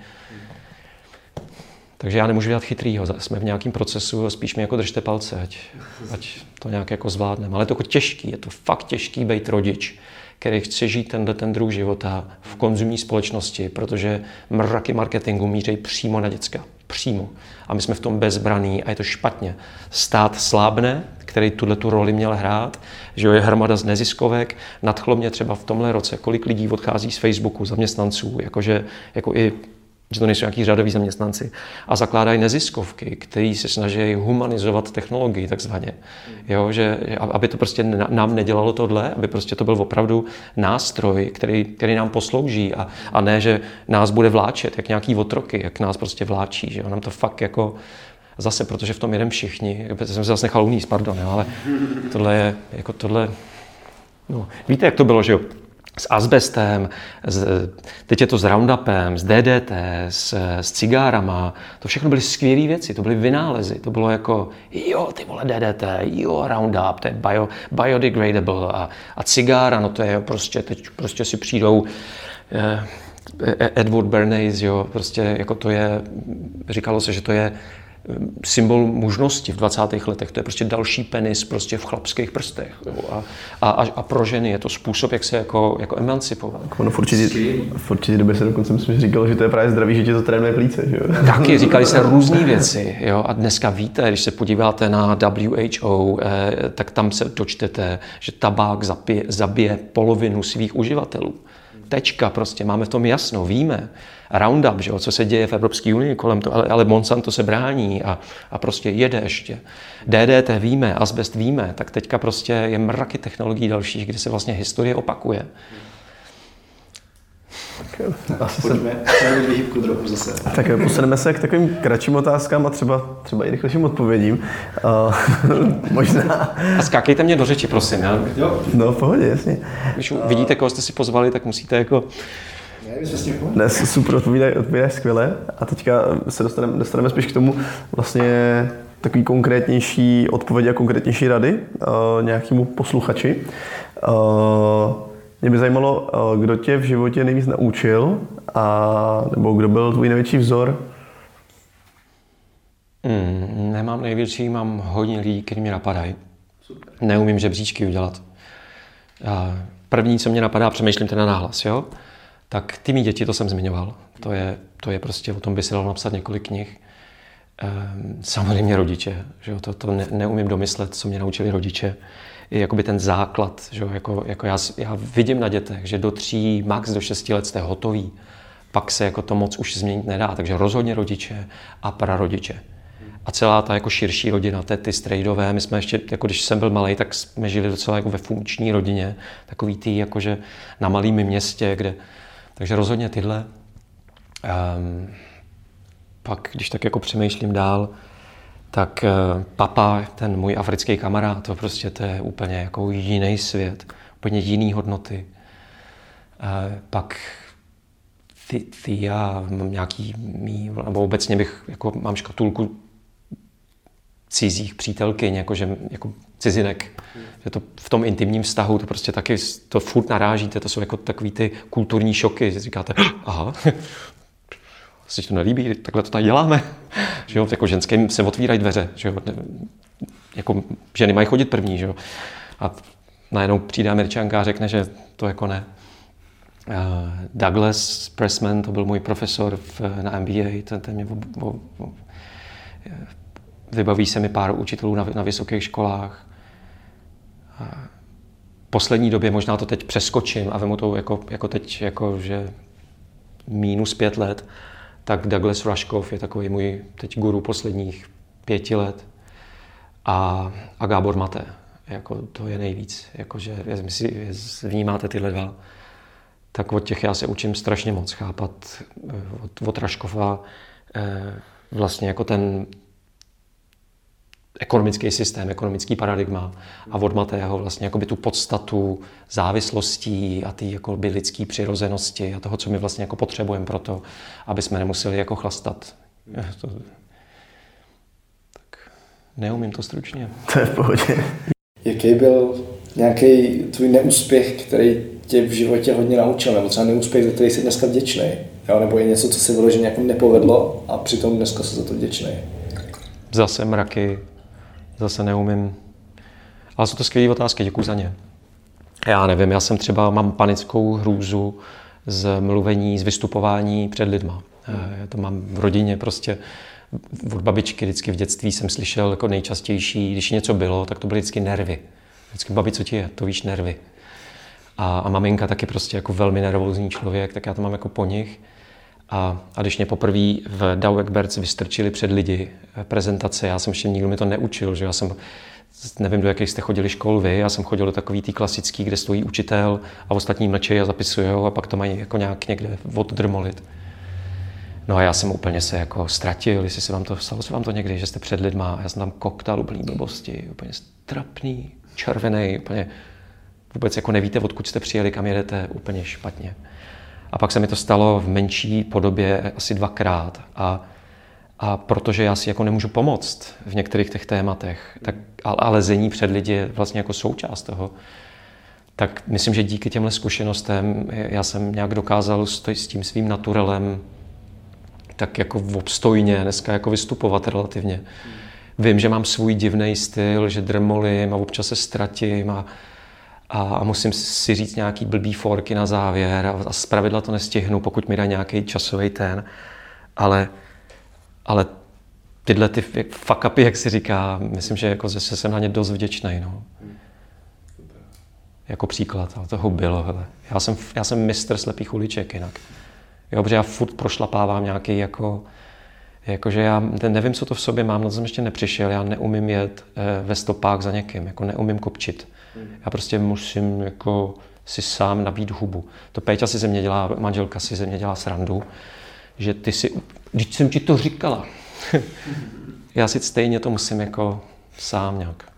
Je teda něco, čeho v životě lituješ, nebo něco, co bys jako fakt změnil, kdybys mohl? Že jo. Já, já jsem si to jako, nebo takhle, já se snažím nějak jako být v míru s těma věcma, protože se to nějak jako stalo. protože jinak by mě to asi žra, žralo, takže nemám nějaký jako lítosti. Eh, přijde mi, že jako dobrý způsob, jak bych já se na to podíval, je, co bych si poradil svýmu mladšímu já, co kdyby mě bylo 20, co bych si poradil třeba, jo, to, tak, tak se mi o tom přemýšlí líp. A, a říkám si, jestli eh, těch 8 let v korporacích jako bylo nutné, třeba to jako nebylo dobrý. Nevím, co mi to mělo dát. Studovat MBA, jo, tři roky prostě šílený, zbytečný, nevím, jako dalo mi to kamarády vždycky. Jo, každý ten, to je jasný, jo, ale já nevím, tak možná ti i trošku jako závidím takhle, nebo vám, že jo, v tomhle věku, že vy vlastně jste jako nemuseli tohle to absolvovat. Nějaký výšky, jak studoval. No. A pak, jak jsem eh, toho možná jako lituju, jak jsem vlastně nevěděl, kdo jsem dost dlouho, protože jsem prošel tou výchovou, kterou jsem prošel, tak jsem možná i nějakým jako lidem ublížil, jako ženám třeba, tak toho jako litu, za to se omlouvám, ale to víte, no. jako za mě vnímám, že u tebe v životě hrajou velmi důležitou roli knížky. Tak kdybys teď mohl, dejme tomu letošním maturantům, nebo třeba klidně absolventům vysoký, to je jedno, prostě tak, takovéhle skupině lidí, dát jako všem, který fakt z té školy výjdou, tři knížky, tak jaký by to byly? Ty mi dáváš. To je těžký. Protože já fakt jako, já v knihách ležím jako v dětství, mě jako vždycky bavilo číst a, a mám, letos jsem si třeba připomněl, zapomněl jsem na to, taky zajímavý v životě, že něco zjistím a pak na to zapomenu a musím to zjistit znova, jestli se vám to stává. Možná už žiju moc dlouho a mám blbou paměť tak já třeba jsem zjistil, že, že jako dominantní, každý se nějak učíme, že jo? Každý prostě někdo, někomu to stačí slyšet a ví, někdo to musí vidět, někdo to musí zažít, jsme prostě různý. A já jsem třeba letos se přihlásil, protože jsem se dostal do nějaký těžký, slepý ulice a nevěděl jsem si už rady, tak jsem se přihlásil na nějaký kurzy. A já jsem zjistil, že vůbec nejsem kurzový typ, jo. vůbec mě tam nebylo dobře. Hrůza, jako, mě to jako baví do určitý míry výst, ale jako, jako neumím se tam nechat výst. A zjistil jsem, připomenul jsem si, že dominantní způsob učení pro mě je přečíst knihu a pak to nějak jako si vosát. Jo. Plus to cestování, to je jako, je jako důležitý. Takže těch knih byly mraky, jo. ale já nevím, napadá mě, když neumím teda žebříček, jo, ale přemýšlím nahlas. 12, eh, jak se to jmenuje ještě vždycky jako ty názvy, eh, ne, temná, temná stránka hledačů světla od Debbie Fordový, Eh, to je jako fenomenální popularizace Jungových stínů. To znamená toho, co tě na druhých sere, anebo kde lidi bezmez, bezbezně obdivuješ. Což je to, co tě odvádí od sebe. Je to jako neuvěřitelný zahojovač toho, kdo seš ty, neuvěřitelný urychlovač cesty k sobě. To je jako, jako must read kniha pro každýho. Tohle bych si přál rozdávat, tuhle tu knihu. Tak, tak tahle mě napadla. Uh, pak mě napadá, nevím, to je možná trošku jako složitější, ale flow od Csikszent Mihályho. Eh, jo, tenhle ten člověk. Já teď jsem, možná jsem tím ještě jako ovlivněný teď ty poslední leta, ale jako cokoliv od Gábora Matého je, je prostě jako fakt, jako, jako fakt na komoru, je to jako opravdu jako podstata, jako surový lidství. Uh, co tam ještě je? A pak asi, nevím, poraďte mi, co máte vy? Za mě to, jako, za mě to je taky těžký.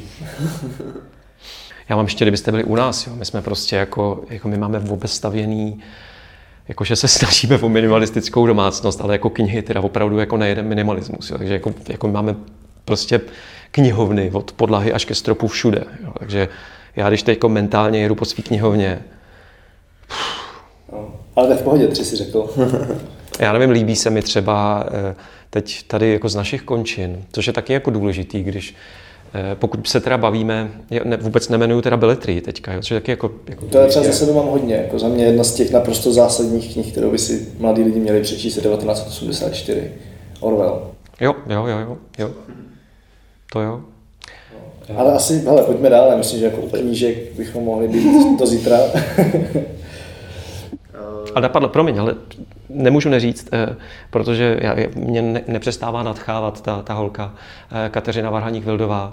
manifest disfrutalismu, ta, to je taky jako takový eh, jeden z tady dobře utajovaných pokladů našich, jako, jako člověk, který jako vidí, Nadia Johannisová, to je další takový jako poklad, o kterým se neví, jako ne, my nevíme o té paní. V obě napsali nějaké knihy a, a prostě cokoliv si od nich přečtete, tak prostě to otvírá oči. Tak tyhle dvě dámy bych jako velmi doporučil a super je, že jsou tady z naší kotliny, že to je jako, víš, že spousta takových americké, anglosaské literatury a to často je jako, jako trochu mimo tomu, tomu, tomu našemu náhledu. Já se chci zeptat, uh, žiješ hodně uh, unikátní život, uh, dost vytržený z kontextu možná přemýšlení jiných lidí. A tak mě zajímalo, jaká je tvoje nějaká unikátní schopnost, která ti v životě nejvíc pomáhá tady to vlastně přestát? Jestli je něco, za, za co jsi vlastně sám na sebe vděčný? Nebo... Teď počkej, to zkus jinak, teď nerozumím. Máš pravděpodobně něco, co tě drží, drží nad vodou v tom, že si jdeš hodně svojí vlastní cestou. Mm-hmm, ano, rozumím. Která tvoje vlastnost tě v tom drží nejvíc? Hmm, já jsem dost na zdraví jako zaměřený. Já jsem v sedmi dost jako onemocněl a než mi, než mi bylo 15, tak já jsem byl v kategorii nemocných. Bez moci. Jo? Jakože bylo celkem jasný, že ze mě vyroste invalida. A, a že to prostě bude jako bezmocný život. A, a rodiče mě častovali dost takovýma, nesmíš běhat a, a pomalu. Um, takže já jsem dost citlivý na co dýchám, co jim, jak se pohybujeme, jak moc jsme venku, eh, jak moc jsem obklopený toxickýma vztahama.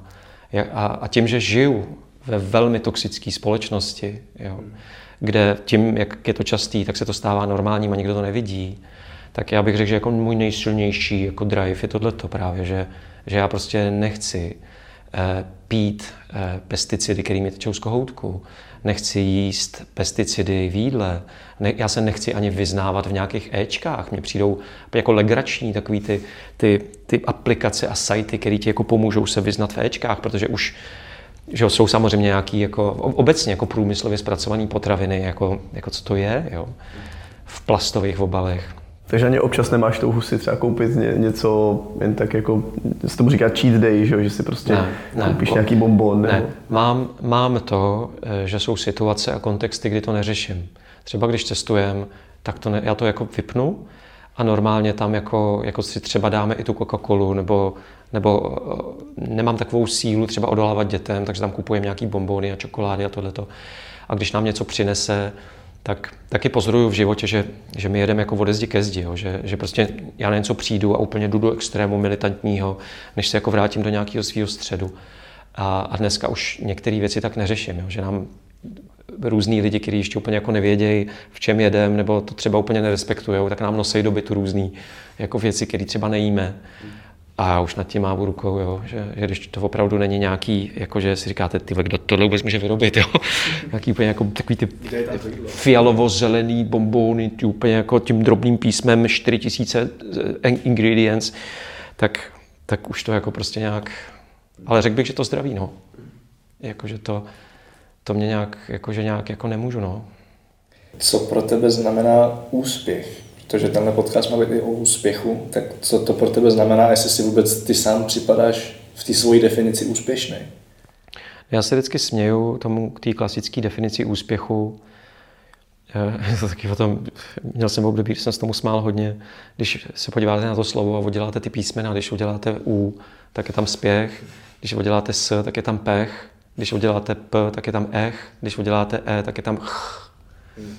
Takže taková ta definice, že úspěch je eh, pozice v nějakém žebříčku, eh, kdy z pozice nikoho se snažíte stát někým, protože tak nás vychovala tradiční výchova, že jo, dokud tě živím, budeš poslouchat a musíš to daleko dotáhnout. A až to dotáhneš, tak budeš někým.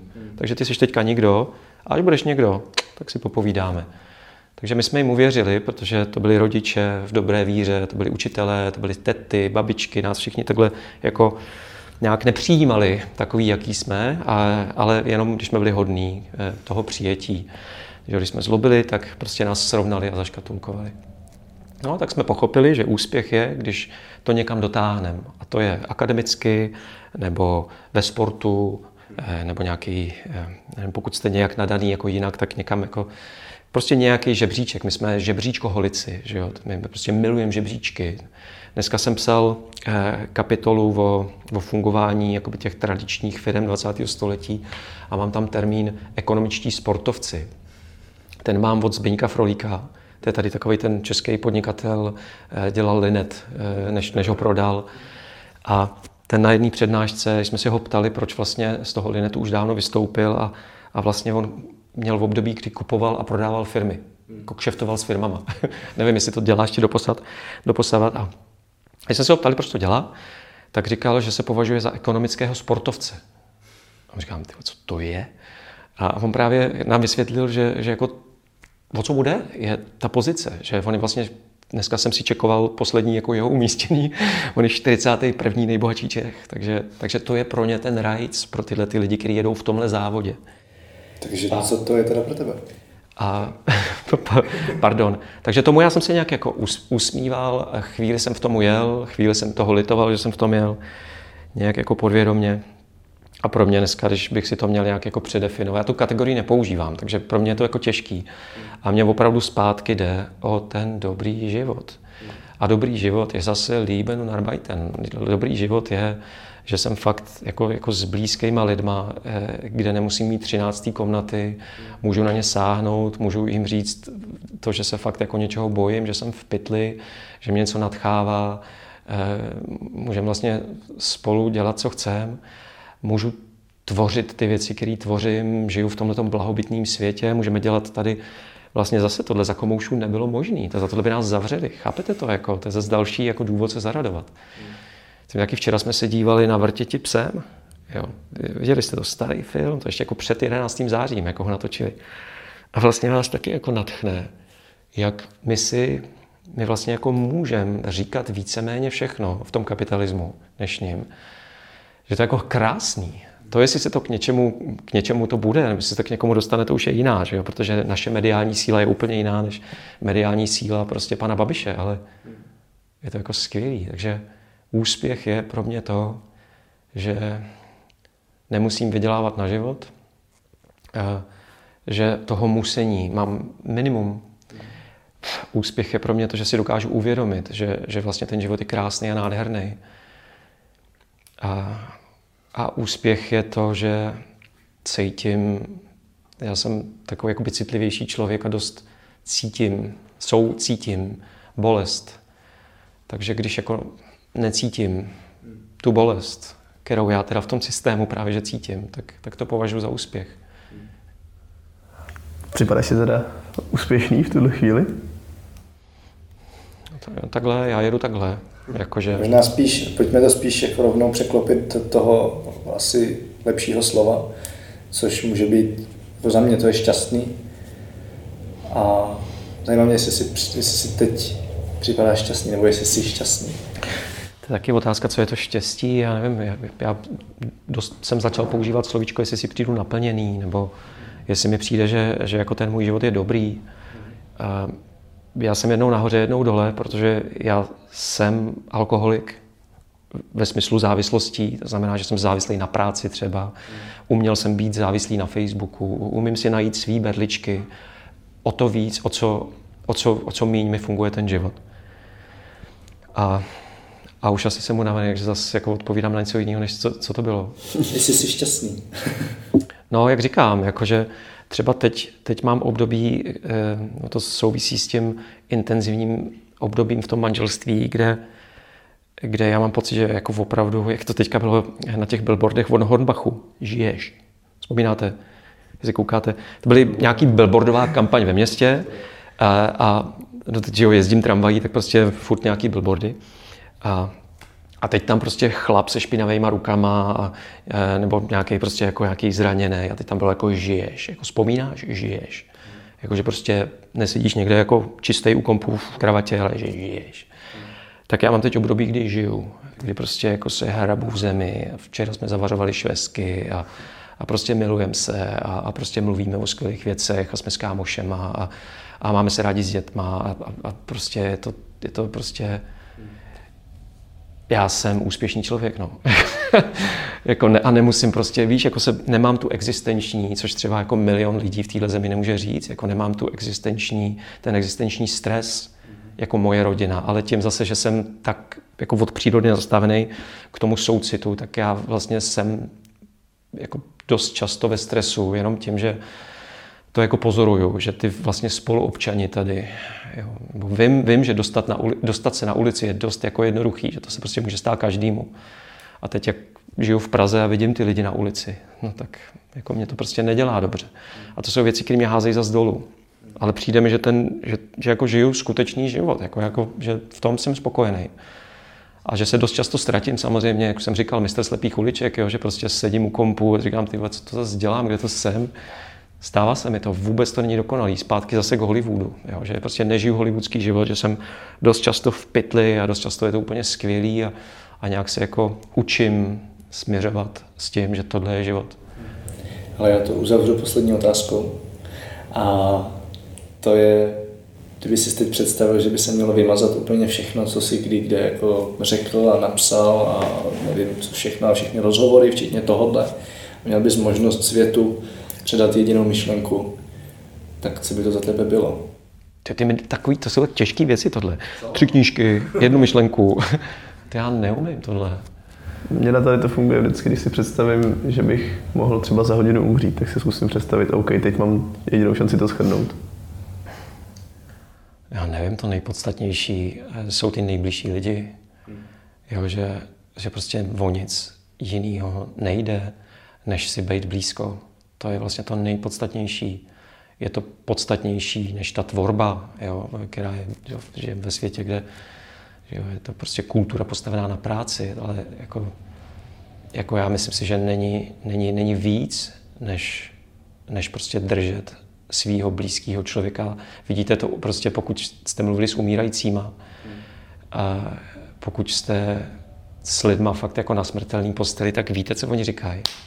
To je prostě tam jediný, o co jde, je prostě držet ty blízký lidi za ruku. Tečka, jako, jako není nic hlavnějšího. Připomínám, že další díly podcastu Leapmakers najdete buď na leapmakers.cz nebo v kanálu Rozhovory z Česka, který najdete na Spotify, Apple Podcast, případně úplně kdekoliv, kde odebíráte svoje podcasty. Zatím čau, cestujte a těším se v příštím dílu, tentokrát už normálním Travel Biblem naslyšenou. Tento podcast sponzorují božstva. A je jí hodně. Travel Bůh, Ježíš, Buddha, Shiva s Višnou, Alák s Akbarem, Dayak, Batak, Toreja, Asmat, Adonis, Apollo, Krteček, Artemis, Athena, Dionysus, Ferdam, Ravenec, Eos, Hermiona, Poseidon, Batman, Serena, Zeus, Indiana Jones, Loki, Tora, celá ta sebranka ze severu. Díky. Travel Bible je prostě boží. Ať si cestovatel začátečník nebo pokročilý, najdeš v ní hromadu typů, díky kterým bude tvoje chuť vyrazit posílena, volný čas prodloužen a náklady sníženy na minimum. Amen. E, teda letadlo. Co se v Travel Bible dočteš? Spoustu věcí. Třeba, že potřebuješ výrazně méně peněz, než se říká, a že už je asi i máš. Kde a jak sehnat ty nejlevnější letenky, kde bydlet a jíst, aby peníze na 14 dní pohodlně pokryly víc než měsíc. Jaké uzavřít pojištění, aby se nikdy nedostal do maléru. Jaký vybrat účet a kartu, abys nemusel za výběry zahraničí platit ani korunu.